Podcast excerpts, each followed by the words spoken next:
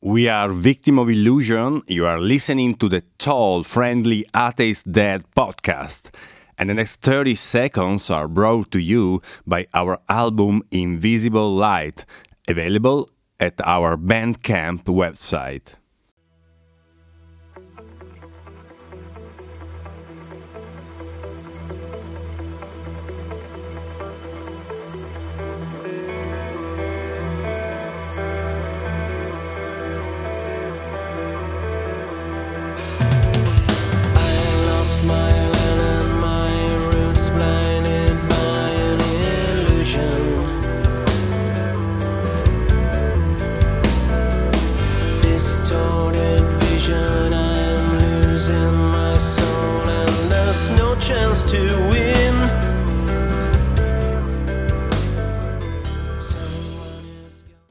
Hello, my name is Damien, the tall, friendly atheist dad, and host of the Tall, Friendly Atheist Dad podcast. Thank you for listening to this episode. Wherever you are, whatever time of day it is, and whatever you happen to be doing, I hope you enjoy. Thank you. Hello, this is Damien, the tall, friendly atheist dad. Wherever you are, wherever you're listening to this, I hope you are you are all doing well. Uh, so it's a pleasure to have on the line that 126 Jax, how are you? Hi, I am. I'm here. I'm awake. good stuff. Good stuff. Now, this is a bit of an impromptu chat, but it's just something that you know we both had the time and the uh, the topic came up. So if this, if this does sound a little bit disjointed and off the cuff, well, it completely is. So anyway, so um, one of the reasons this, uh, so if you look on the screen, there is a PDF uh, called "What's the Difference?" SLED, a pro-life defense. Uh, this came to my attention because I am on the cross-examined uh, mailing list, and I do like to keep abreast of you know what uh, Frank Turek and uh, one of the most prominent uh, apologetics organisations. Going around today does and what they think and how they think and all that kind of stuff. So the pro-life SLED defense came to my mailbox and put an email address in and get get a PDF. So uh, I, I, figured I'd speak to someone who has uh, some uh, relatively strong opinions on the topic, and someone who I can trust to be very frank and honest with me uh, about their about their opinions, and that is Jack. So Jack, thank you for making yourself available. I know it's a little bit late where you are right now. Hey, that's totally fine. And so yeah, this is something so, that has gotten me more heated recently. So. Indeed, indeed, and this especially in light of firstly the Texas uh, the Texas uh, laws and Florida uh, but now apparently you're same. saying Florida. Yeah, yep. Uh, but this is also in light of all the uh, attempts since uh, Roe versus Wade. Uh, you know, since then, like ever, ever since then, various states have tried various measures in order to, um, you know, yeah, like restrict uh, access to reproductive rights and all that kind of stuff. So yeah, so let's put some music on the background just for some listening. Basically, uh, Cross Examiner put out a, a one pager uh, SLED. They're all acronyms. So I thought we'd just go through some acronyms, uh, see what their points are, and uh, see if uh, we can either agree or disagree on some of the points. Before we so get to just... that, I do want to point out something about this particular uh, PDF. No, of course. So no, if you look at the if you look at the very bottom, you notice that it says um, based on the SLED acronym created by Stephen Schwarz. Ah, yes. So I decided to do some. Hold on, let me just uh... highlight that. Ah, yes, yeah, yeah, it is actually yeah, right, yeah, right down the bottom. Yeah, basically uh, written by Scott Klusendorf of LTI, uh, designed by Phoenix Hayes of OCC. Um, and what I found about Stephen Schwarz um, is that he is a advocate for pro-life or anti-abortion, depending on the terms that you use. Yep. And his 1990 book moral question of abortion is where the sled acronym initially popped up. Okay yep. Uh, he has written another book more recently in 2011 um, it was supposed to be neutral but it looks like it's a little bit split uh, depending on who reads the book will determine whether or not mm-hmm. it seems more or less biased one way or another which you can see that as a good thing that he did his job properly or it may not be a good thing because only one particular side is reading it at the moment. So mm, take it as you go. Yep. No, fair enough. Fair enough. So basically, uh, so Cross Examined have put out this uh, or borrowed this uh, one pager from, uh, as you said, Stephen Schwarz.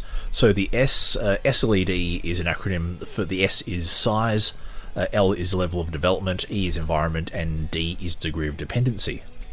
I'm not sure where the equality. Uh, ah, okay, then leads to equality. Yeah, that's. Uh, um, so anyway, so let's uh, quickly uh, go over what uh, each of these uh, various points are. So S is for size. So I'll quickly read uh, quickly read this part. So size, true. Embryos are smaller than newborns and adults, but why is that relevant? Do we really want to say that large people are more human than small ones?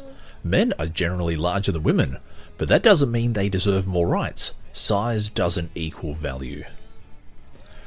Well, that's a that's a that's an interesting way of looking at it. Uh, size, you know, um, mm-hmm. in that case, that will make that, that that will make Shaquille O'Neal one of the most valuable people on earth. Well, so this is actually interesting because I've seen that argument come up through a fiction series. Um, mm-hmm. Yep. So the first the first book in that series is called Unwind. Don't know if you've heard of this book. Can't say I have, no. Okay. So Unwind is basically that's the idea of the size argument. Um, mm-hmm. Where how, how big you are, how old you are will determine, you know, um, more of that stuff. But I can get into that later. I'm just going to put a pin in it and note that Unwind has used some of that particular argument before. Okay, yep, yep, yep, yep. So is anyone on the pro-abortion side of the debate actually going, well, you know, the size of a person determines their value? And no. I can't say I've ever heard anyone. No, I've um, never heard um, that. Unless, unless you're making the case that a fetus is a human, mm-hmm. which, you know, only then could you then uh, get into a size argument. So that's um, so the problem is, is that you have to get interesting. The, there's a whole other argument that we can have um, after we go through all of this, but I'm going to put sure. a second pin on on the size bit there. okay, no worries. Okay, so the L in sled means level of development.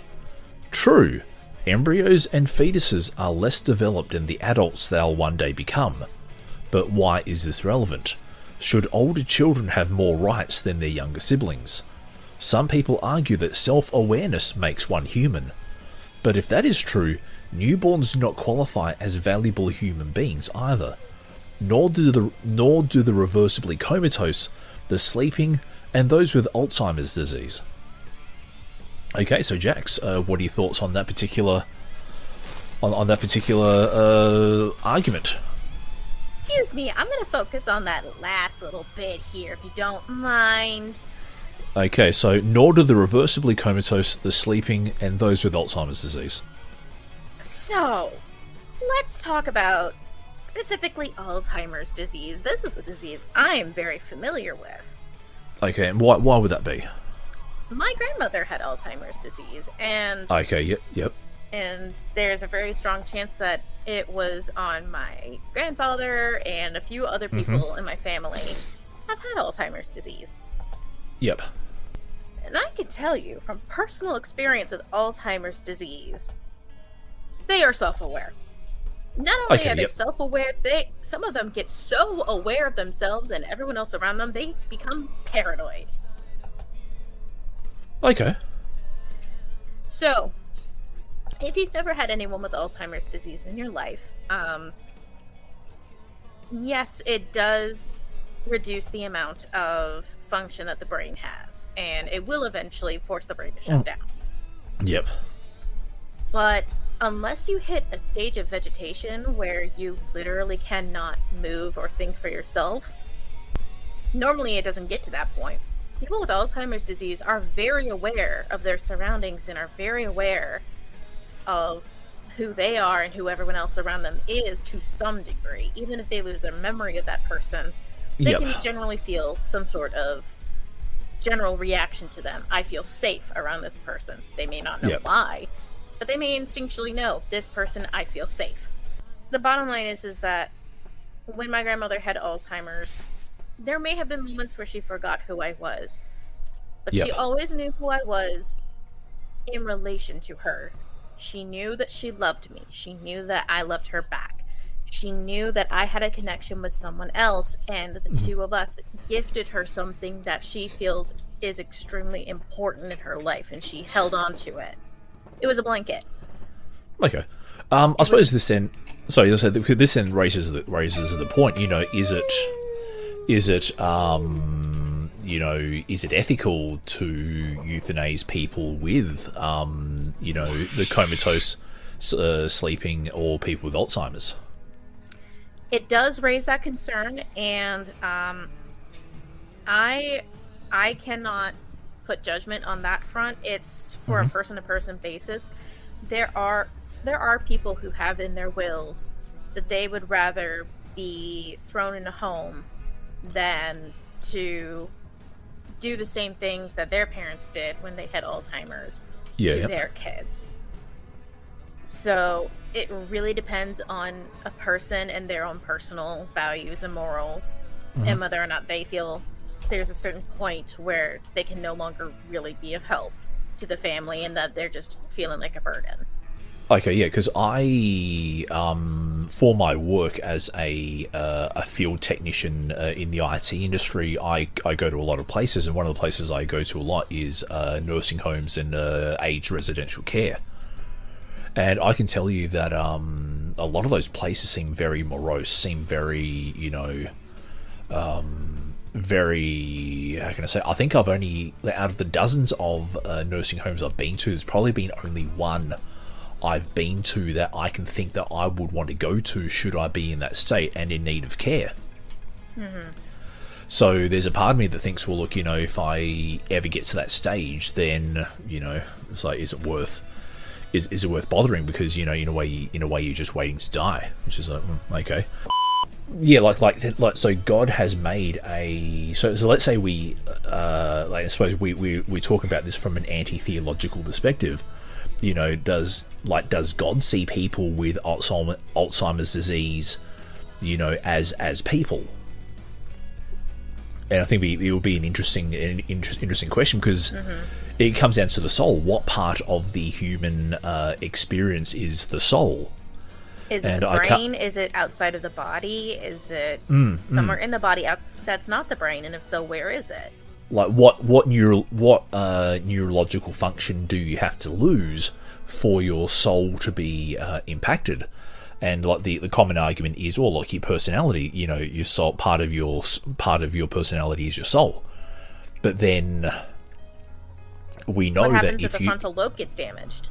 Well, correct. I was going to say if your brain gets damaged, if you have an overdose of drugs, if you you know get hit in the head, if you you know all, all this kind of stuff, you know, we know that your personality changes. Or like with Alzheimer's disease, if your brain gets plaque, then you know you can uh, yeah you, your personality does change. Does that mean your soul has changed?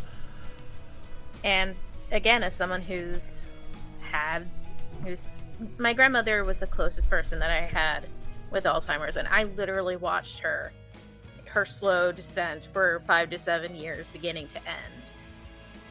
I I saw all the steps that she went down, and that would be a hard question to to toss mm. to hmm. people. When yeah. was my grandmother no longer my grandmother? And as someone who is not theologically minded, I can pinpoint roughly when the transition happened from this is still the same person that I grew up and loved to this is now a three year old version of her who is scared and wants to feel loved and protected. Okay, yep, yep. Um, so. But it's interesting that, um, like, and again, we come down to what what does God see? We, we don't seem to have a clear theological uh, clear theological answer on the uh, on, on the topic as well. Um, mm-hmm. But yeah, it's just uh, it's weird. So uh, what's that first sentence? Uh, embryos and fetuses are less developed than the adults they'll one day become. Uh, to me, now this I suppose this actually does uh, raise a point. At what point uh, do embryos and fetuses get the right to life? And I think there are I think there are cogent arguments at every at every step, and I would Yeah, it's a bit only of a- really it's a bit of a tricky one. I would only personally argue for the idea of personhood from 24 weeks or later. But Mm-hmm. because at that point you've got a working brain, a working heart, everything is in many ways functioning. It's just yep, not fully developed yet to the to where 40 weeks hits. And we have had cases of kids who had to be removed early and have survived thanks to Yep. scientific intervention from 24 weeks on. Yep. But this is the you raise a point here. The scientific intervention. Uh, there was no how can I say, like we were able to develop those machines and those techniques and get the knowledge of how to help those babies live through science, not not through theology.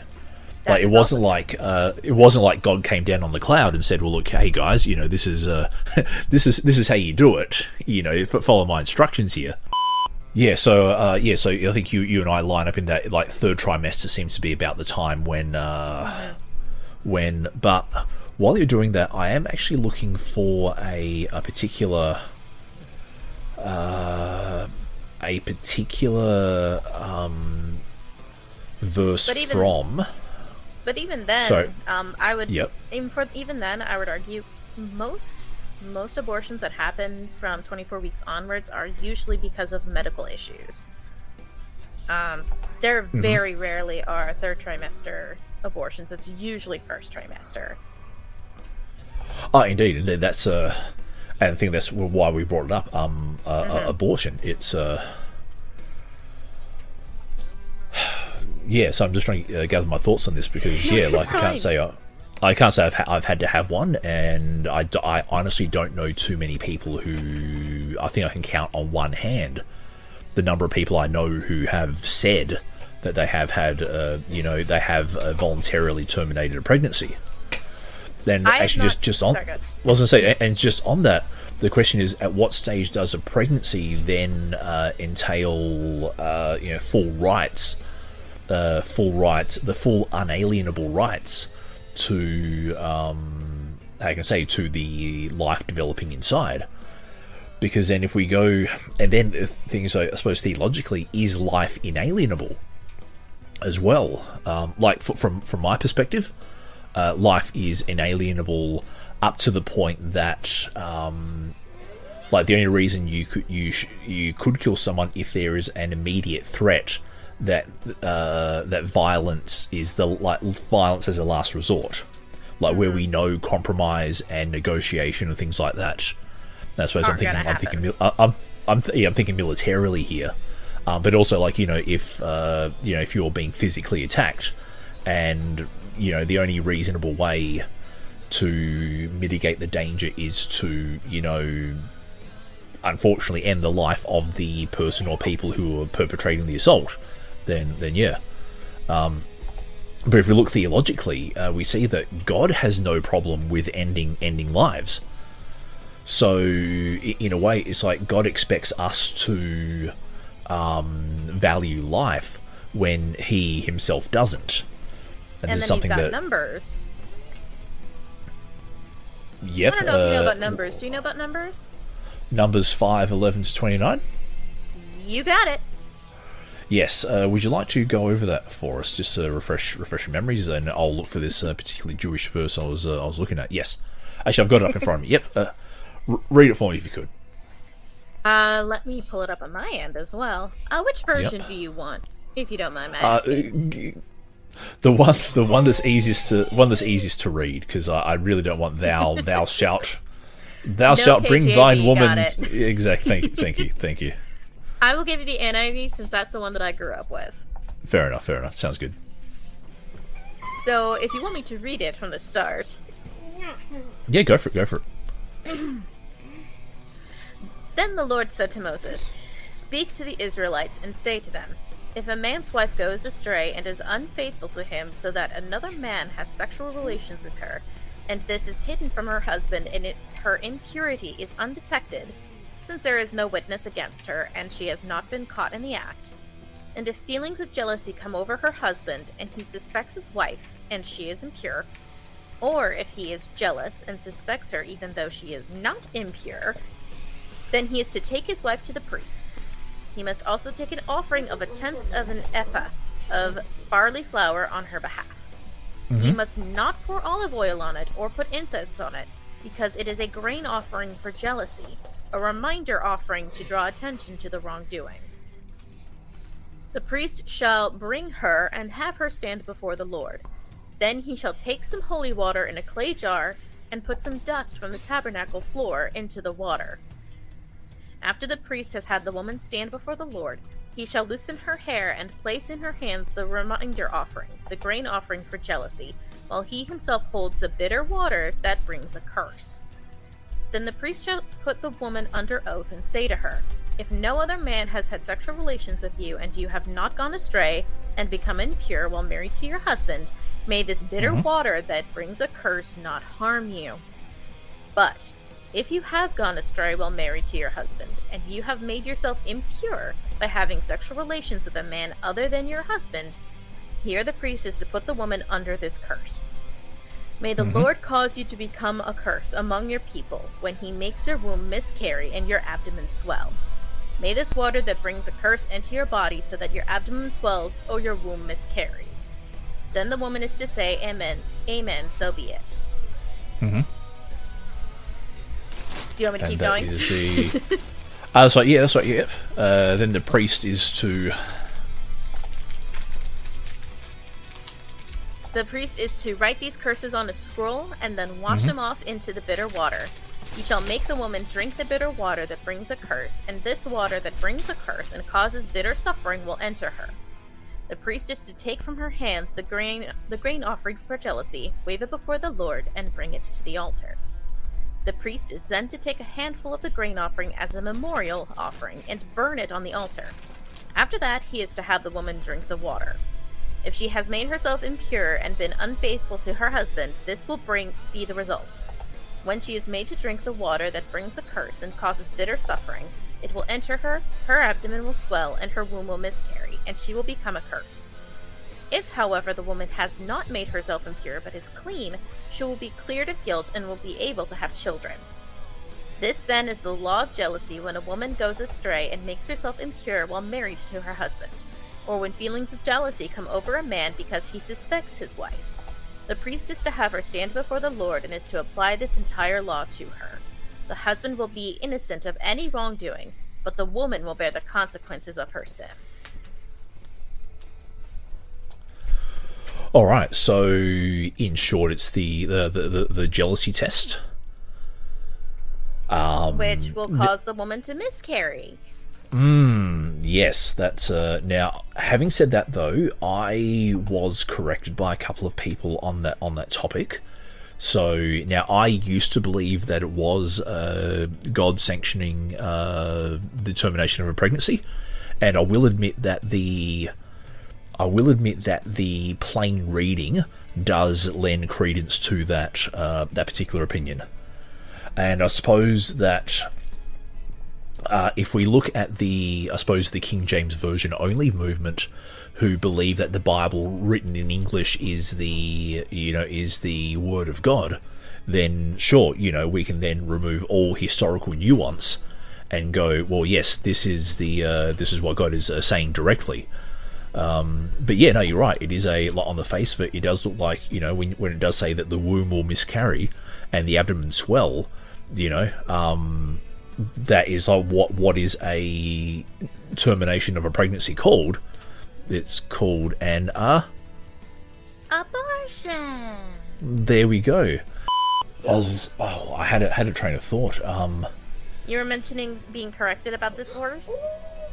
Oh yes, I was. So I was corrected about. So I am a little bit hesitant to say that this is about. This is definitely about abortion, but uh, given that most fundamentalists uh, don't really care about what the Hebrew or the Greek says, they only care about what the English says.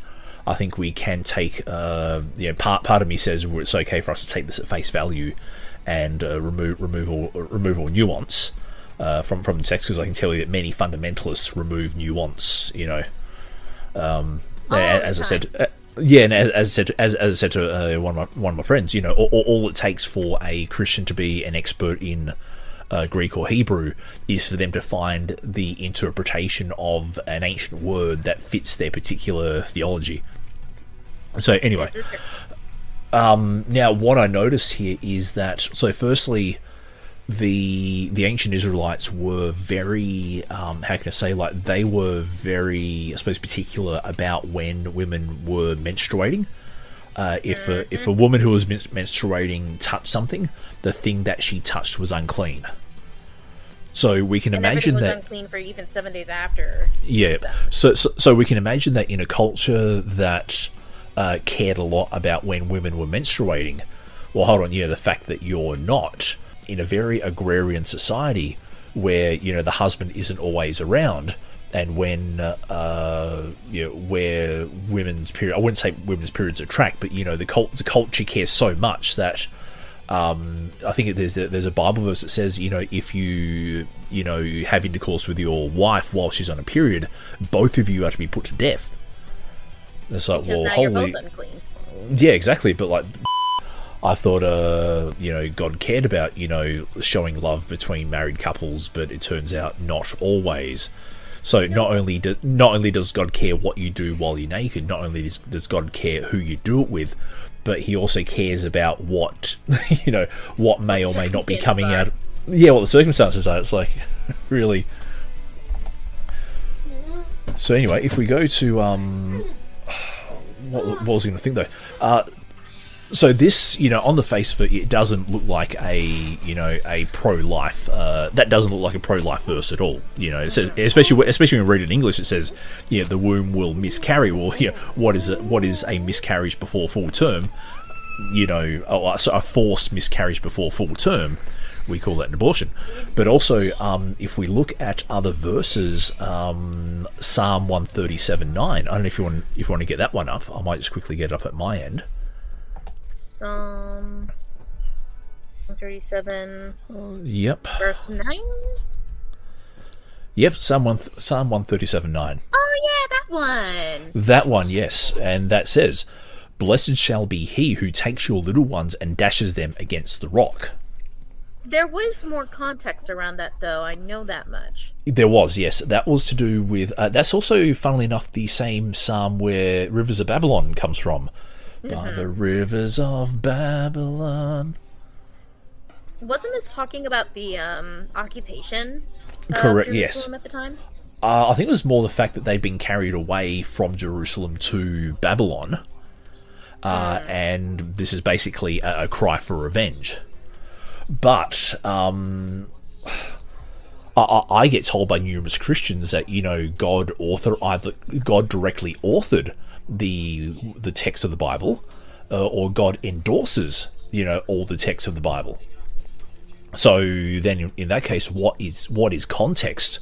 What is what is historical context to a God who is, uh, you know, who is above all time, you know, who, whose universal and absolute morality, you know, shouldn't shouldn't change.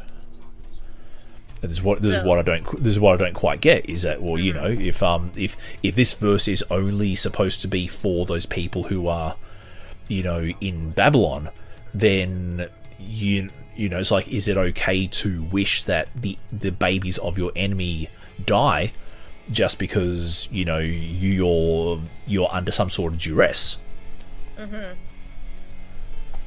And that's what you know hard to work out. So you know, either you know, and I get told all the time by Christians that you know, uh, morality, God's morality is universal and absolute and doesn't and never changing, uh, and all that kind of stuff. But um, yeah, so but some his mind about eating shrimp.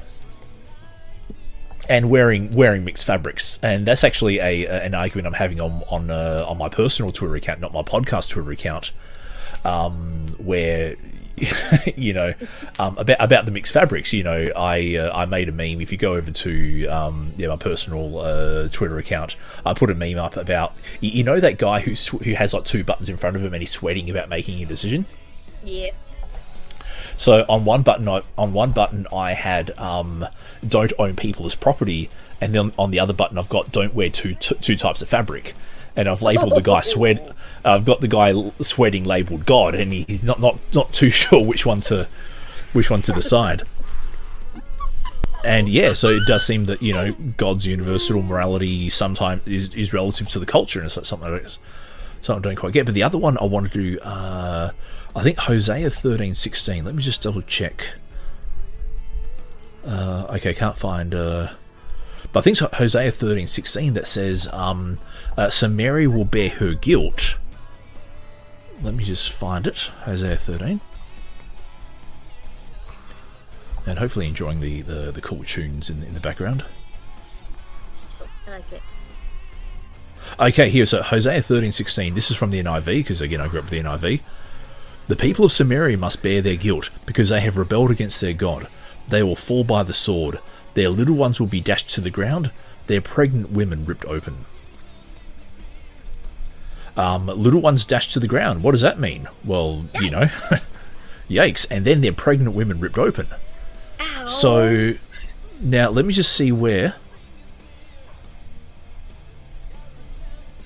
Uh, just trying to see where.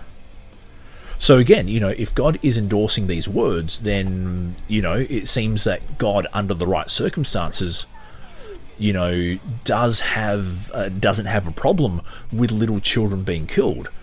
So it's just, I suppose, you know, from my perspective, it's a little bit hypocritical for God to say you must you must hold to this standard, except under this circumstance, that circumstance, that circumstance, or basically basically unless I give you permission.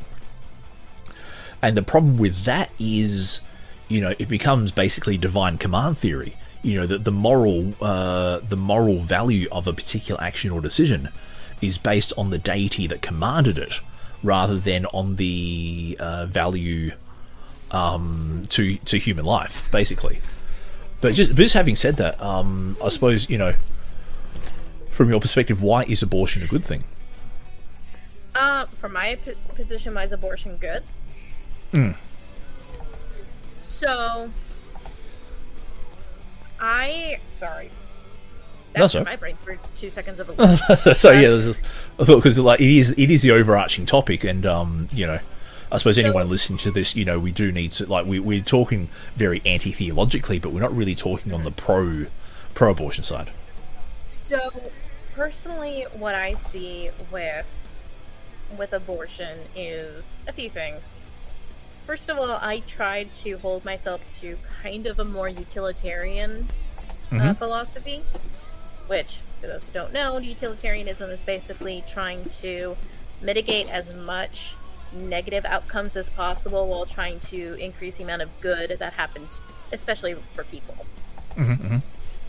So, when someone is pregnant, if if it was because of coercion or for oth- or for other things that are against their will, or if it was completely unplanned and somebody was not willing or ready to have a child. Maybe they had every single birth control available to them and they mm-hmm, just mm-hmm. failed. If someone is in that position, if if if bearing that child to term is going to provide more harm to the person to the person and people involved Yep. Then good, then especially while they're still not born yet, um, that would be the time for the abortion to happen. Now, once there are cases of oopsies that don't get caught until right as uh, it's time for birth. Yep. That Correct. Yep. from time to time. It does. uh, at that point, um, you have to do what is best for yourself, whether it's having the kids sent for to the foster care system or adoption, mm-hmm, mm-hmm. or if you can take care of the kid yourself, absolutely go for it. But in the normal cases, if it's going to cause the uterus owner more harm than good to carry mm-hmm. that child to term, why provide them undue burden in doing so? Yep.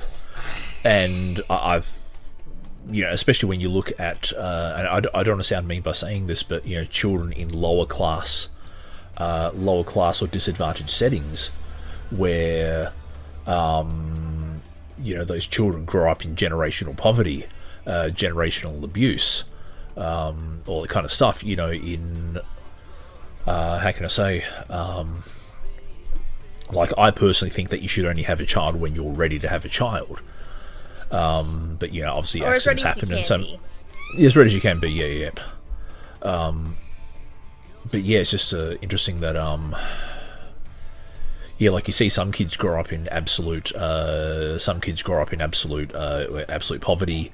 Um, in uh, they they're in the criminal justice system, uh, all, all that kind of stuff. Now, I'm not saying, not saying they should be um, uh, they should be know, killed or anything. I'm just saying that you know sometimes, um, yeah, you're right. Like accidents do happen in regards to pregnancy, and you know having the option uh, to terminate as soon as you know, and then maybe when you're ready later on to have another to have another child. Um, yeah, this is a this is a thing. Like, unfortunately, you know, God didn't design the human body in order to have like an off switch for uh, for, for for sexual maturity. You know, it's just Gosh, that I you know wish that was a thing. Indeed, indeed. So we have to rely on, you know, um, well, rely on firstly the rhythm method, which is you know your very primitive way. Or sorry, well, dumb luck, uh, was your, is your first step. Then you have like the rhythm method, and then you know, it was only until you know, uh, I forget when when uh, prophylactics were made, but you know, it's um. So in a way, isn't uh, isn't uh, birth control working against God's plan? Yeah, Oh, which is I think. old. Yes, uh, have I have I touched a nerve? Not a nerve, but a subject. Okay, sure. There Do you want to? there are people who think that birth control is a sin. Catholics. Some there are other people in other religious denominations though who think Okay. like that though. For example, one of my high school teachers was a pastor who had that belief. And he Okay, had yeah. nine children. Wow, that's. In fact, I think it might be more now. that's uh, that's a lot. Like, uh, that, and that also leads me to the I think it's called the Quiverful movement. Quiverful, yes. Yes, you've heard. Okay, cool. I've got I've got it right. Yes, uh, you have heard Where, like, correctly. lo- Go. For the audience, the Quiverful movement Mm-hmm. is mostly a movement in the US, but it is in other places too. Mhm. It's this idea of you must be fruitful, as the Bible commands. And so they say, don't use birth control, uh, just have as many children as God gives you. Mhm. Which can result in families of 13 or more, and parents who cannot pay to support these children. and then that means that a lot of these kids end up being homeschooled because these are usually fundamentalists to some degree. So Yep. it just it creates generations of kids who have the same beliefs as their parents and they will do the same thing as they did and it just perpetuates the cycle. Now, if there's if there's a good cycle that you know produced you know productive you know tax-paying citizens who you know were charitable and uh, you know uh, valued science education and, and things like that, you know, wouldn't be too much of a problem. But the fact that if they're being raised in religiously fundamental households, um, you know, and that's where all they know. yeah, exactly, and especially uh, if they're getting taught, if they're getting taught um, divine command theory, where, well, oh, sorry, well, maybe not divine com- divine command theory directly, but you know, a version of morality where God is the ultimate authority and God can bend His own rules uh, willy nilly. Then yeah, and you know, all, all it takes is someone to hear from God to say, well, you know, uh, God commanded me to to perform some sort of moral atrocity, be it steal, kill, you know, or, or, or that kind of stuff. I'm sorry, is that too close? Yeah. Well, for me, no, but um, you know, I've, I've never had my children, but yes, it's um. And so, like when when Islamic terrorists say they're on a mission from God to you know you know to do their thing, you know, why why do Christians arc up when they would They the they would if they had i i well if they could and sometimes they do you know do the same thing you know so I find that I find that interesting but um we have gone way off track. quite an inter- interesting discussion. Um, let's maybe head on to the so levels levels of levels of development. Um, it is an interesting uh, way of looking at it. I suppose then, but for me, yeah, it's at every stage you can make arguments about who is human and who isn't.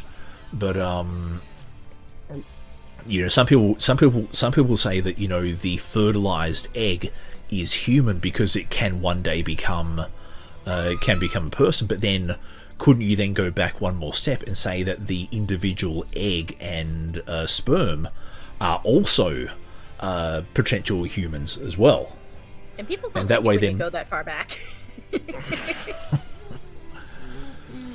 So yeah, it's um, this is interesting. But yeah, for me, I think uh, this this is just my personal opinion that you know I think when you have a heartbeat and and sentience, uh, even though you may not be able to fully express that sentience like like babies do, uh, the fact that you do have sentience there is a you know, I think a, a compelling case that okay, once you've crossed crossed that threshold, then you have the inalienable right to life.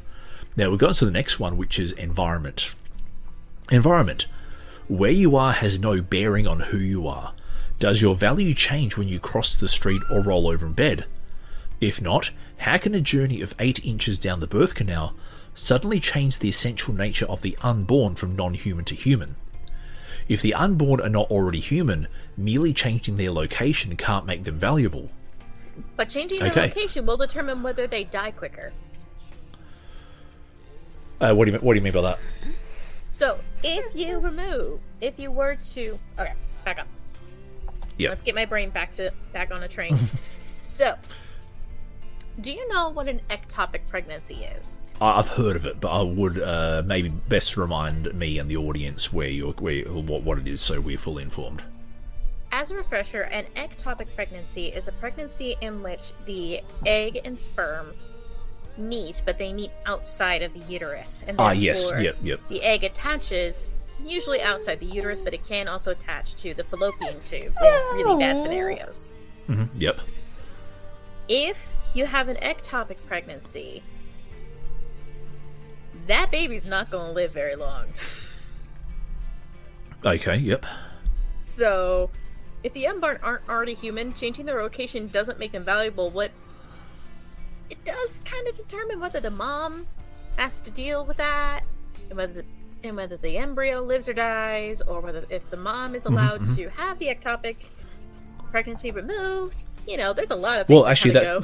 actually that, that, that is good because then at what stage at what stage do you then uh, medically intervene to um, to you know either save the baby or save the mum? And I think this is actually a this may be a bit of a backfire argument because um, how can I say like if if we terminate pregnancies that how can I say um, yeah, as you said, like ectopic pregnancies that potentially can kill the mum. You know, why is that okay, but a pregnancy that could you know kill the mum in other ways, or even mentally, physically, financially, or, or otherwise harm uh, harm the baby? Then Now- yeah, it's As a quick note to anyone in the audience who wants to say anything about ectopic pregnancies, you can just remove the embryo and put it back in the uterus. That's not how that works. That's not how that works. Do not listen are there people are, are there pe- are there are there people who genuinely say that? There was a senator who did. Let me guess, he was GOP. Uh, yeah.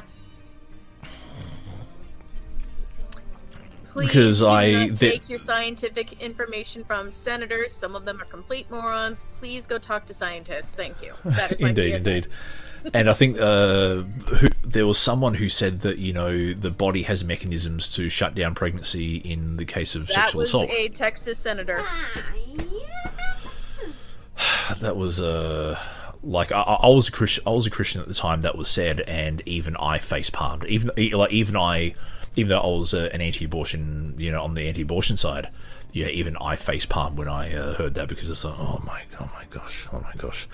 And that, if I can uh, go on a little aside, I think I may have told you this story before, but just for the uh, for the sake of the audience, my wife uh, is Indonesian, and she grew, she grew up in Indonesia what happened was that in the late 90s, I think it was 1999, the the long time uh, president slash dictator finally fell. Uh, but what happened at the time? Part of the part of what precipitated that was the fact that the Indonesian economy uh, kind of tanked. Uh, and what happened was that the the Muslim or the, the majority Muslim population were blaming the Chinese for tanking the economy. And so there was a lot of uh, anti-Chinese sentiment, and it just so happens that my wife is of Chinese ethnicity. And so basically, what happened there were uh, there were like your bombings, there were houses burnt down, there were assaults. Uh, but also, what would happen? What apparently happened as well was that there were gangs of teens breaking into homes and sexually assaulting uh, women in their homes in front of their parents, and in some cases making the parents watch. And so there was actually one of the more famous uh, Methodist ministers in in Indonesia. He basically gave the theological green light for abortions. And part of his reasoning was that, you know, these women had no say in what happened to them.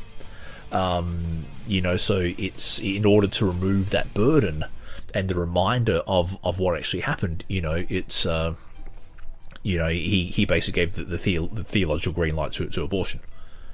Yeah, so sorry about that. That was, that was an aside. Well, to tie that back into the environment conversation, environment Yep. isn't just physical location. No, Like, that was we- a it's, a. it's a bit of a. It is a bit of a. I suppose uh, he couldn't use L again for location since he already used L for. for And you can't you know, use of- setting. S for setting. no, he could use use progress, but then he couldn't fit into the. He needs something that starts with a vowel to um. at this point. But Indeed, indeed. no, as somebody who's an English major, setting would have been the appropriate word to use here. But Okay, setting yeah, is way more complex than just your physical location. Indeed, indeed, indeed. There is a setting. I also sometimes I'll think of it as context. What is Yep. the full scope of the situation? So just Mm-hmm. by focusing on the physical location of where an embryo is, doesn't really help Yep. the situation. You, if you just say, "Oh, that embryo is in a uterus, and therefore that is that embryo is a person," that completely discounts what the uterus owner is dealing with, their environment, their situation. Indeed. Um, actually, that actually, I'll put that in the in the private chat because you, you just raised something I do want to chat about. Um, let me just quickly. Uh, sorry, keep, keep talking, Jax. I'm, I'm listening. No, you're fine. So, again, from a utilitarian perspective, you need to take everything into context when mm-hmm. evaluating whether something is going to positively or negatively impact someone greater. So, mm-hmm. taking so the uterus owner in this context is going to have way more stuff going on, and that's mm-hmm. important. Oh, I've heard that before. Yeah, indeed, indeed. Um, yeah, so uh, I do find it interesting that um, yeah, you're right. So like with pregnancies that go wrong uh, for a number of reasons, but then also doesn't that doesn't that also uh, how can I say um, make God one of the most prolific abortionists of all? because as well, uh, most most uterus owners usually have at least one miscarriage in their life. Well, It's like one pre- in three. Okay, yeah. So like like most um and most pregnant most pregnancies fail before the woman even realizes she's pregnant as well. You know, so so in that case, you know, God is like God designed a system that you know allows such a high rate of um of failure. Which is like, okay, that's you know, for, for a God that is apparently so pro-life that you know the United States, you know, makes all these uh, restrictive laws based on theology. Um, yeah, just don't quite don't quite get why. Um, which then ties into uh, the the theology of it in that in especially in the Old Testament, uh, women's value was determined by how many babies they could carry Which is uh, probably something that is uncomfortable for any Christians listening to this, but uh, I, I could make that case using numerous scriptures. So if you want to argue it with me or Jax, you know, feel free to, and we will, uh, you know, uh, do so. But you, you were about to say, Jax. I, I was just gonna. I don't know where my brain was going. Continue. So I do appreciate you making. I know you are, you are staying up late, and I do appreciate you making yourself available. So thank you. Of course. Thank you so much. Thank you so much for that, uh, especially for a topic that is uh, you know fairly close to your heart.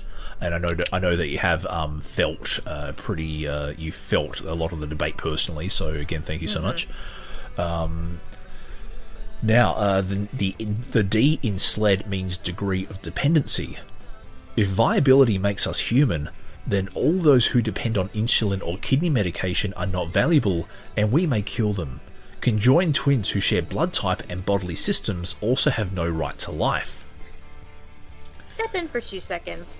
You realize that most conjoined twins are separated? Yep. So.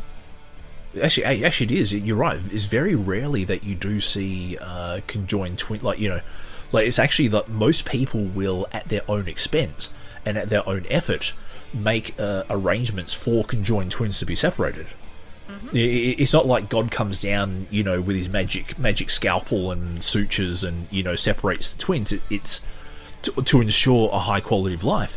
It is you know people at their own expense and effort um, making sure that those children are looked after and have the highest qual- quality of life uh, that they can. And there are instances that have occurred in the past where one of the twins of the conjoined twin pair have died. Are you just going to let the now corpse hang on to the living Yep, the living person and slowly die of sepsis? that's a good point. That is uh, the degree of dependency uh, change the uh, you know the, the value for life. It's uh, well, I suppose it really it, it really does go back to when you consider a life to be a life. Okay. But you, you, Okay, you're, okay, you're okay. about to say. So remember how I said that this that these um, that this acronym was made back in 1990? Mm-hmm. It really hasn't been updated because there's now a new argument. Well, it might be an older argument as well, but there's an argument Yep. that goes against the degree of dependency here. Sure, and that that would be Have you heard of the violinist argument? no, no. That's uh, sounds like it sounds like I'm about to be educated. Okay, here's the argument. Yep. You are currently the only person who can save a famous violinist. Here's the details. Violinist was in a car accident that severely damaged their kidneys. Yep. You are the only person on the planet who can donate your kidney to that person in order for them to survive. But Yep. until then, you can also be the person to give them dialysis. You are the only person who can do so in the world. What do you do? Do you give them your kidney and your dialysis blood in the meantime? Mm-hmm. Or do you say, screw you, this is my body, I do what I want with it, Yep. and let them die? Interest, interesting, interesting conundrum. Interesting conundrum. So if viability makes us human, and you are the only person who can save this person's life, mm-hmm. what do you do? Do you do you go help them? Yeah, I uh, there's there's a few there's a couple of different responses I'd have, and um, part of me says yes, part of me says no. Um, I suppose the, the, the, well the question I then have is at what stage are you compelled to um, give your kidney over?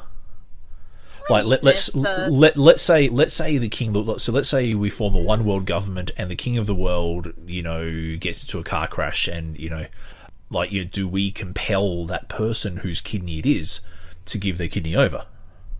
My argument would be no. Because regardless of your thoughts on the king, Mhm. it is not something that you can force on someone else. If you force someone else to do it, you have just committed more harm to another person to try to save someone else. And you can't even guarantee it would work. I True. mean, what That's if a- what if it what if it fails? It happens. Yeah, it does. It does. a whole And- kidney. Yep, and you know, and then the the the donor's quality of life has to suffer in order for the violin, violinist to you know uh, as well, and it's um yeah, but uh, I suppose. So, if viability makes us human, then those who depend on insulin are not valuable, and we may. Well, look, if you. Just Yeah, make get- those medicines free. Or very, very, very cheap and affordable. Because the government does a deal with the drug company. The government does a deal with the drug companies to make sure that their citizens have affordable health care. Gee, sorry, I got, I got, got, you- got carried away. Yeah, I did. It was called a free, a free Australian freedom. yeah. So um, so yeah, degree of dependency. Um, but this is the thing. Like for me, uh, when you have that right to life, it um, you to me personally becomes, in, as I said, as I said before, inalienable, except at the point that you are deliberately harming uh, someone else, and you know you will not stop unless you are forced to stop. So yeah, but I suppose um, if, we go- if we go back to the theology theology part, um, it is interesting, and this is a point I may have made to you before, and I've made on Twitter a few times that the people who are strongest in favour, uh, who are strong, who are the strongest anti-abortionists, are also in favour of the death penalty. That's really weird. Uh, if you look at Texas, um, now I will quickly because I read somewhere. Um, I'm just uh, you can hear that thump. That's, that's me hitting my keyboard, my big uh, sausage fingers. You're fine. By the way, Texas is the number one for the death penalty. Yeah, so that, that, that's, that's what I was saying. Um, the okay, so number of executions in the state. So let's just see if I can find. Was bad. Uh, it. Okay, so just looking at looking at um, last. Okay, so it looks like Mich- Michigan has no has had no executions. Um, that's that's interesting. Uh, where's Texas on this? Okay, so that's oh, that, so that's in so only so only twenty three states have abolished the death penalty, which is uh, interesting. That if we go me. to uh, why, why is it? Like, what, what, what are your thoughts on, on death penalty? My my thing with the death penalty is I think it should be replaced with a rehabilitation program Yep. because rehabilitation keeps people off the streets longer and if we don't treat people as eternal felons, which is essentially what the US system does right now. mm-hmm. And less and deserving of lesser as a result. Basically felons are considered second class citizens in this country for a lot of things. And so, if we got rid of some of that stigma and replaced it with a rehabilitation program to encourage people to stay out of the system, I feel like that would be just a lot better overall and would reduce the amount of re recycling back into the prison system. Okay. So I've, I've got some statistics from a website called statista.com. And Okay. so this so so this year now, how, I suppose however accurate you what you think it is, um, so this year, uh, the federal government has executed three people, and Texas two people, and everyone else on zero. Uh, last year, the U.S. government uh, executed ten people, uh, Texas three, uh, Georgia, Missouri, Alabama, Tennessee, and California one. Uh, 20, 2019, uh, zero for the US government, nine for Texas, three for Georgia, Alabama, Tennessee, a handful. Uh, and then we go back to 2018. Uh, Texas has 13 ex- executions, uh, Georgia two, Alabama two, Tennessee three. Um, so we can we can see clearly if we go the last five or six years that Texas is leading the country by far in terms of uh, of, of execution. So it's just just very interesting that um, the the same state that you know s- says that the same the same state that says that you know the embryo is alive somehow somehow forgets the value of that life. So maybe we should add like a um another I don't know maybe like a C for criminality in this uh, in in this sled thing. you know I don't I don't know Point out you the fact that criminals deserve life too. Yeah, exactly. It's um, You may not know, like, like- them. Yeah, exactly, exactly. And this is this is something that um uh I've I get come uh, come back at me when I do make the the point that you know about Texas is that oh but they're criminals. Okay, so what They're about criminals? They, they are still people, yes.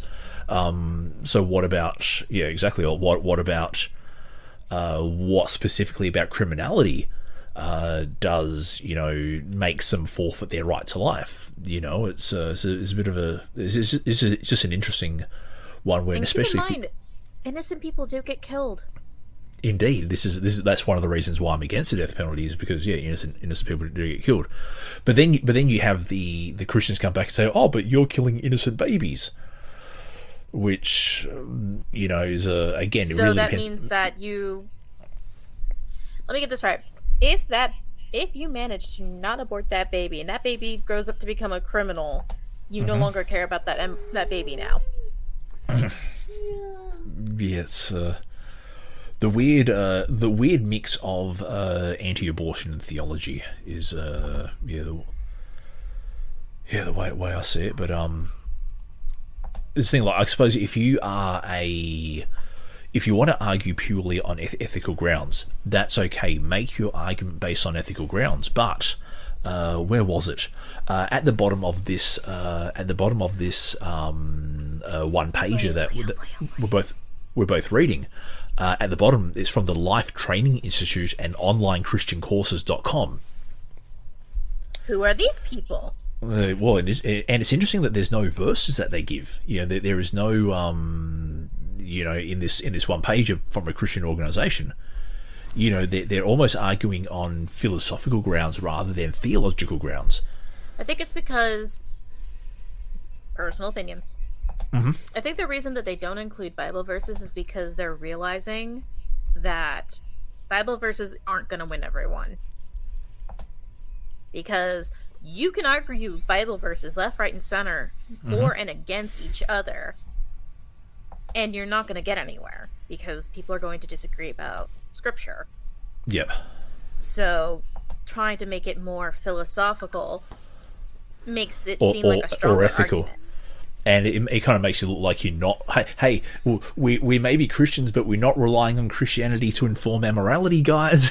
you know, we just we just hide, not this time, no. So we we'll just quickly hide that in the corner, and uh, you know. So uh, there was a point that I typed out before in the, in the private chat. Um, so the, one of the, one of the problems I do have with the anti-abortion argument is that it basically condemns the woman to have to bear a baby for the state. This has also as- been lovingly sarcastic, lovingly Mm-hmm. referred to as pro birth. which is okay. That's and you find that most people are pro-birth. Um, like doctors are very pro-birth. Instead, like we go, we go to extraordinary lengths and have done so much uh, medical research and developed this technology to help people give birth. I'm So you sorry, find that most- I mean pro birth? I mean pro forced birth. Oh, sorry, sorry, Jax. I didn't. I couldn't. I, you must no. have mis- you, you must have misspoke when you you must you must have misspoke when you said that sentence the first time. I did it on purpose. But yeah, pro pro forced birth, and it's it is interesting that you know um, in that case, you know, the state should. Um, like if you if you're going to force a person to give birth, then you should also you know uh, give them everything they need in order to help that child live you know a happy and healthy life. Um, and that may unfortunately have to include you know being uh, adoption or you know in that case like is there like government mandated babysitting you know, it, it'd just be it would just be interesting if um you know the state made you give birth and then like you get like a government assigned babysitter to make sure that kid comes up as comes up as a productive uh, productive citizen. But they don't do that now, do they? No, it's just basically you have to give birth, and you know if you don't, It's on you now. Have fun. uh, exactly, and especially in Texas, as soon as you know you're pregnant, you know that's it. You have lost the right to your own to your own body.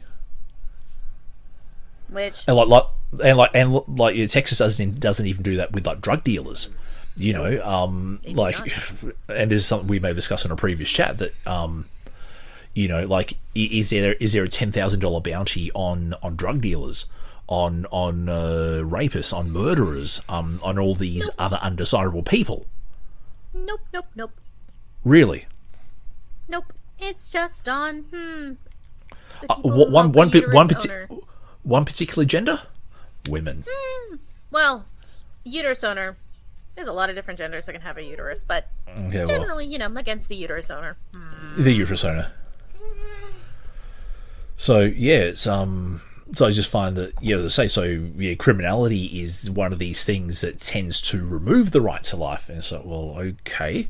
And then if we do get into the theological aspect, um, you know, um, what was it? Uh, particularly with the Canaanite slaughter, uh, the excuse given there is that oh, the Canaanites, uh, you know, um, they forfeited the, they forfeited the right to the land, and they deserve their punishment for sins from 400 years ago that they had no choice over. That's We're back to the weird. of the father talk. Oh, indeed, and actually, um, I touched on this point uh, when, in I think I think it was episode forty four and episode forty five of the podcast uh, covering the King James version only debate. There was a guy who said that uh, what what happened to the Jews in in in World War Two was because the Jews of Jesus' time rejected him as Messiah. And it's like, how anti-Semitic can you get? You know that you think the Jews, two almost two thousand years later, deserve to be you know, mistreated and killed and all that because their great great great great great great great great great great great great great grandparents 20 times over. didn't um That is my thoughts exactly. so yeah it just seems that like it, yeah if, if you're arguing a, a theological basis then you kind of have to you then have to like do all these mental gymnastics and contort and twist And twist things around yeah, yeah ex- exactly exactly so um but even then so let's go back to yeah so the woman has to bear the baby for the state but it's almost like the, so the so the ba- so the woman has to bear the baby for the state but then as soon as that baby does something wrong it forfeits its right to life it's like, well, okay, that's sure that that makes perfect argument. sense. Another argument I've heard is, um, well, if you if you abort that embryo, you abort that baby. What if that was the person who would find the cure for cancer? Mm. Did you forget the uterus owner kind of loses their life to some degree, their social life and their learning life, kind of after having a kid? Yeah, What if they were supposed to be And- the ones who would find the I cure for cancer? What happens to them? Mm, yeah, exactly, exactly. Um, and I think uh, Sam Harris kind of makes a, a slightly similar point in that, like, given the given the number of uh, Jewish people who have, you know, won Nobel prizes, you know, he makes a point that um, by not like, if we if we stop the Holocaust, you know, human society may have been, you know, in a lot better state, given given the the contribution of Jewish people to society. And so that's a, that's an interesting. Sorry, the, I don't know if you can hear that rumble. There's a motorbike uh, rider. I thought that was just me. Nope. No, no, there's there's, there's there, there, there- no, there's a guy with a like, there's a guy about three doors down who's got this big, massive uh, tailpipe on his bike, and uh, he uh, um, doesn't mind revving. Yeah, cool beans. So not not real, not when you're trying to record. It really. Okay, there Okay, you go. bye. Have a good day. And don't don't don't come back for another few hours. Um, yeah. So now you're you're about to make a point about unwind and and size, or when is a human a human? So let's talk about unwind for a second. Uh, so No, go for it. Go for it. obviously spoilers. Um, so unwind for the uninitiated was a dystopian novel written in 2007. Um, basically, it sets itself up after a second civil war occurs over abortion, and the compromise is that uh, children between the ages of 13 to 18 um, parents can decide to have them unwound. Okay. Um, basically, the argument is it's basically you remove every single part. of the body and use it for something else. Um, I, ooh, okay. and the argument what in the book the argument was was that since most of the body is used, unwinds don't technically die because their individual parts do live on on some, with someone else. Mm Mhm. Now, Okay. This That, it that's interesting. But the the interesting point in all of this is that kids between the ages of 13 to 18 can be sent out to be unwound, quote unquote. Okay, yeah. So it's this idea of are these kids human? Are these kids considered human or are they considered just walking organ organ farms? Okay, yeah, yeah. which I argue that because this book was written by someone who is pro-life. If it wasn't Yeah, yeah. clear, and the thing I would say is is that generally most parents would never do that. Yep. They they would say, "This is my kid. Don't touch them." In fact, I will hit you with a shovel if you try to touch them. Yeah, yeah, yeah. So, the premise of Unwind is kind of tied to that idea of size, and it kind of falls apart when you think about it because most people would not allow that compromise to even happen in the first place because Yep. they would say, "Oh my gosh, that's awful. Why would you do that?" Yep. So, Indeed, that's uh, Unwind so is and one. least. what did you say? Yeah, I say unwind. So I'll have to. Yeah, if I get time, I'll uh, have to have to have to check that one out. It apparently became a series. I don't know why. Okay. Well, I suppose in a way it's, like, it's, a bit, it's a bit like the Matrix. You know, the Matrix is about you know people being farmed for uh, for their you know for their what what their what they can do. In this case, you know, provide energy to the uh, to the supercomputer. Mm-hmm. But um, But, yeah, um, it's uh, but unwind um it's a book um like i said there it apparently got turned into a series of books which okay. i only ever read the first one um content warning for body horror there's a dog Oh, okay, barking alright. outside i do not own a dog and my cats are looking Oh, at okay. him like I was gonna say, yeah, I thought you say your cats have uh, your cats have uh, you're hiding pets from me. I'm hiding pets. we're only allowed to. okay- okay. Um, now, just uh, while I before I forget, um, there were some Jewish uh, some Jewish scriptures that I was about to read out that do tend to fly in the face of the the, fu- the fundamentalist Christian anti-abortion argument. go on So the first one I was about to. So there was a um, there was a verse. Uh, now, forgive me, forgive my bad pronunciations here. Uh, Yevamot sixty nine b, and if she's pregnant until forty days from conception, the fetus is merely water. So, so, so there's that. So, you know that, that that's a, a traditional Jewish belief. It's not, it's not in the Bible, of course, but this is a. Uh, the next one is uh, Maholot seven eight. If a woman is in hard travail, one cuts up the offspring in her womb and brings it forth member by, by member, because her life comes before the life of her fetus. But if the greater part has proceeded forth, one may not set aside one person for the sake of saving another. And then, yeah, yep. And then the last one I'll present is Mishnah Arakin 1, chapter, verse 4. If a woman is about to be executed, they do not wait for her until she gives birth, but if she had already sat on the birth stool, they wait for her until she gives birth.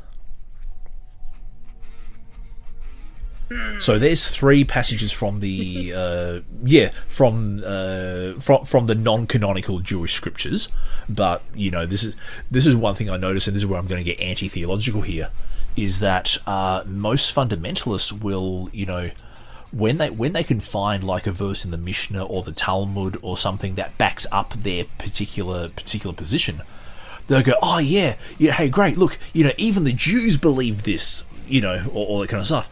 But when something goes against that fundamentalist narrative, it's like, hmm, what what is a Mishnah? Oh, what is a Talmud? Hmm, that must be uh, heretical writings. That must be. Oh, it was non-canonical, so the Jews the, the Jews didn't really believe that. That was just you know, someone wrote that for a jape, you know.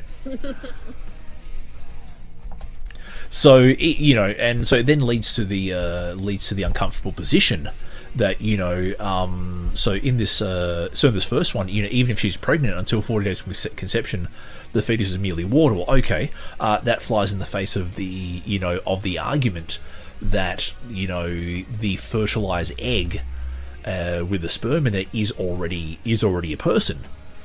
So you know so there, there's that there. But then uh, this this interesting one. So Maholot seven eight is basically saying that you know if a woman is about to die, you know the life of the woman comes before the life of the baby, unless the baby is more than halfway out. And that's was that's where that's where it says. But if the greater part has proceeded forth, one may not set aside one person for the sake of saving another. And look, I would actually kind of think that's actually a good a good point. You know, especially in those ancient times when you know birthing technology wasn't very uh, what wasn't very you know wasn't very advanced at all. If this was in Texas, you know, um, I suppose you know. Do uh, is there any medical exceptions to terminating a pregnancy in in Texas or you For know the six week one, no. okay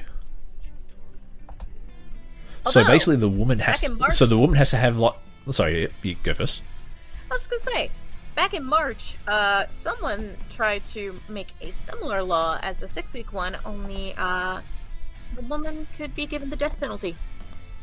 The uterus owner could be given the death penalty for having really where where, where where was that Uh, this happened in March. Give me a minute. no no where where did it, where, where did it happen Texas tried to Wow. pass that, and people said, uh, no. Jeez, that's uh. And this, this again, this I've said this before, but it's just this really weird thing where, um, like, cr- like you know, drug like drug smugglers, uh, people crossing the border, um, you know, murderers and rapists, you know, they they seem to get more rights than than Than people with uterus uteruses. So, really, guys, you know, you guys have got much bigger problems to worry about than, uh. Yeah, okay, this is, uh. It's it's wild. Okay, I don't. it's Uh, wild. what? I, I, I don't. I, like I don't get America at the best of times, but this is this is really really pushing it. But then uh, this last uh, this last verse in the Mishnah, Mishnah Arakin uh, one verse four. If a woman is about to be executed, they do not wait for her until she gives birth. Um, but if she's already sat on the birth stool, they wait for her until she gives birth. So, you know, one, why they're executing women, and two, you know, they don't even care if she's pregnant. You know, only if she's in the act of giving birth do they stay her execution. But then, you know, if she's if she's giving birth, they'll let her have the baby, but then the woman gets executed uh, yeah, uh, uh, right away. You know. And it's like so so the ba- so that child has to grow up without a mother because of something the child didn't do. It's like you know the, theology based mother. morals, guys. Again, so the reason I came across this particular flyer was because it came from um, uh, Frank Turek, uh, or cross cross examined. Uh, gave out, you know, uh, download this, you know, uh, one page, you know, pro life handout and so yeah, and it turns out it's from uh, Stephen Schwarz. And I said uh, you seem to know more about this than me, and, and thank you for your thank you for your thoughts on the topic. Um, Hooray, Google Fu. sorry, Google Fu. uh, Like, have I'm I really missed good at joke? googling and researching and finding this information. Oh, okay, yes, yes, sorry, yes. Uh, you're, you're you're you're the Google master. The- So the he, uh, he, thing- he, would sorry, yeah, yeah, go for it, go for it. The last thing I'll say on this whole topic Mm-hmm. overall, if you really, if you have managed to listen this far and you're religious, encourage comprehensive sex ed. Encourage free or practically free birth control. Mm-hmm. Teach kids how to do all the things so that they at least are aware of how to do them and afterwards provide support in the event that something does happen. Yep. These are ways that you can help prevent abortions from happening. That's If- that's great. That's a great point. so, so, if you want to reduce the amount of abortions that occur, trying to prevent abortions through laws is not going to change things. It's just going to make it more dangerous for those who are desperate. Yep. And I Because will say, real, I- if you're rich, it won't matter. yes, Mm, true. Yeah, that's a that's the point. But um, as I say, I think it was either Denmark or the Netherlands where. Uh, like I think comprehensive sex ed, uh, free abortions, um, you know, stuff like that. They really, and they have one of the lowest rates, lowest rates of abortions.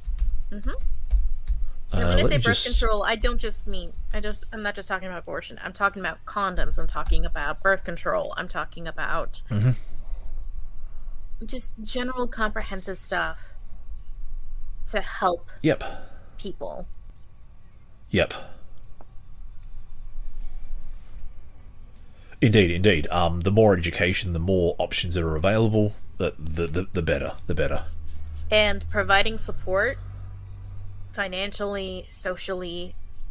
If you provide support to someone completely who decides that they do want to have a kid, that's Mm-hmm. also going to be a huge burden off of someone's shoulders, especially since after having a kid, chances are they're not sleeping for about two months. Oh boy, I've been been been there, done that. Um, In my twice. case, my parents didn't sleep for five years. there, there you go. That's uh, indeed, indeed. But anyway, Jax, thank you for your considered uh, opinions on this topic. Thank you so much for having Yeah, me. That's all right. That's all right. And uh, yeah, wherever you are, wherever you happen to be, and whenever you're listening to this, uh, look after yourselves. And all I can say is, just like Jack said, inf- inform yourself and give yourself the most options that you can. Anyway, look after yourselves, and goodbye. Good night.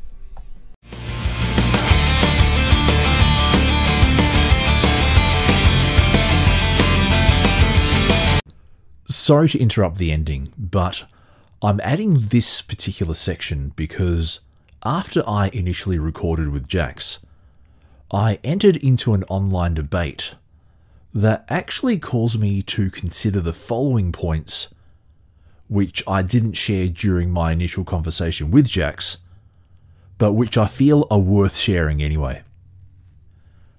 One of the common anti abortion arguments I come across is that the pro abortion argument is based on a stance that is completely arbitrary.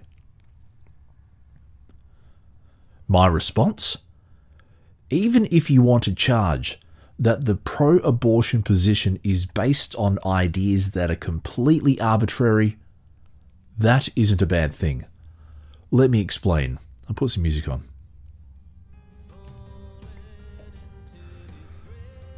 Things like speed limits and tax rates and drinking ages are also completely arbitrary. But what we miss with that is that they serve purposes. We have speed limits to ensure safety. We have tax rates to raise money to pay for services. And we have drinking ages to ensure that people whose body cannot easily handle alcohol aren't encouraged to drink it. And these are still moral issues, just like abortion is, because they are to do with health and safety. But, as an example, we don't have anti speed limit crusaders saying that the government position doesn't withstand even the tiniest bit of scrutiny because the government arbitrarily chose the speed limit that the police are enforcing. They just made up a number. They did indeed, but it misses the point of why that particular number was chosen and for that particular location. because the authorities have to strike a balance between public safety and traffic management. If we allowed people to drive 100 kilometers an hour everywhere, we would have a lot of children being hit by cars around school zones. And if we made everyone drive 20 kilometers an hour everywhere, we wouldn't get anywhere because we'd all be going too slow. In fact, if we argued about speed limits like anti abortion activists argue their position, we would have arguments such as brake pedals are wrong because they stop the natural process of speed that the car is designed to do. Or speed starts at the moment you engage the gearbox. Or, if you didn't want a speeding fine, the only safe speed is idle, because if you follow the natural processes of the car, you will eventually reach a speed that could cause danger. Or the ultimate in specious arguments every drop of petrol is sacred. And two, in light of that, the pro choice side is the only position that takes into account that the body belongs to the woman and that if she wants to undergo a relatively low risk medical procedure, she should be free to. If you think about it, we don't even do that with drugs. As an example, and I can't speak about other jurisdictions, but in Australia, consuming drugs is not a crime. Possessing, selling, growing, and distributing drugs are crimes, but the actual consumption? No. So, in reality, anti abortion activists want to be tougher on women, and especially rape victims, than they are on something that has been categorically shown to harm society drugs.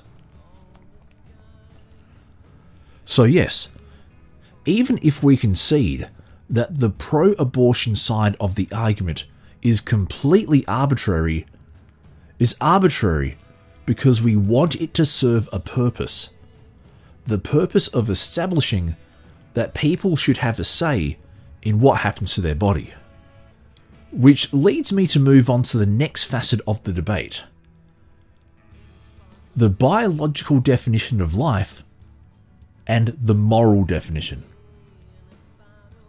The anti abortion argument, I find, relies on the conflation between what I call the biological definition of life and the moral or philosophical definition and to clarify, when I say life, I mean human life. The biological definition of life, to me, is an independent unit possessing of the collection of cells containing the DNA that, under the right conditions and with the proper assistance, can create a being with the ordinary capability of sentience and sapience. So the sperm and the egg together is the beginning of life.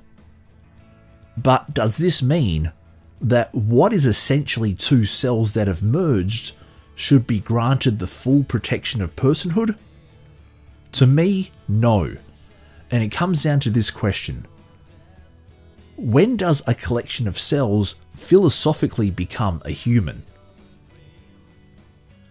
To me, it is when the organism is capable of interacting with its environment maybe not very well and not with much intelligence at the early stages, but let's think about it this way.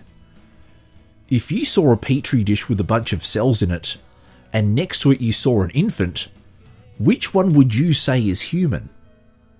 It's a no brainer. Otherwise, what you're effectively saying is that IVF clinics are full of little humans stuck in cryo chambers which leads to the cat cry, Won't anyone think of the children? Anyway, let me finish here, and I'll re replay the ending music. I've been Damien, the tall, friendly atheist dad. Look after yourselves, and see you next time.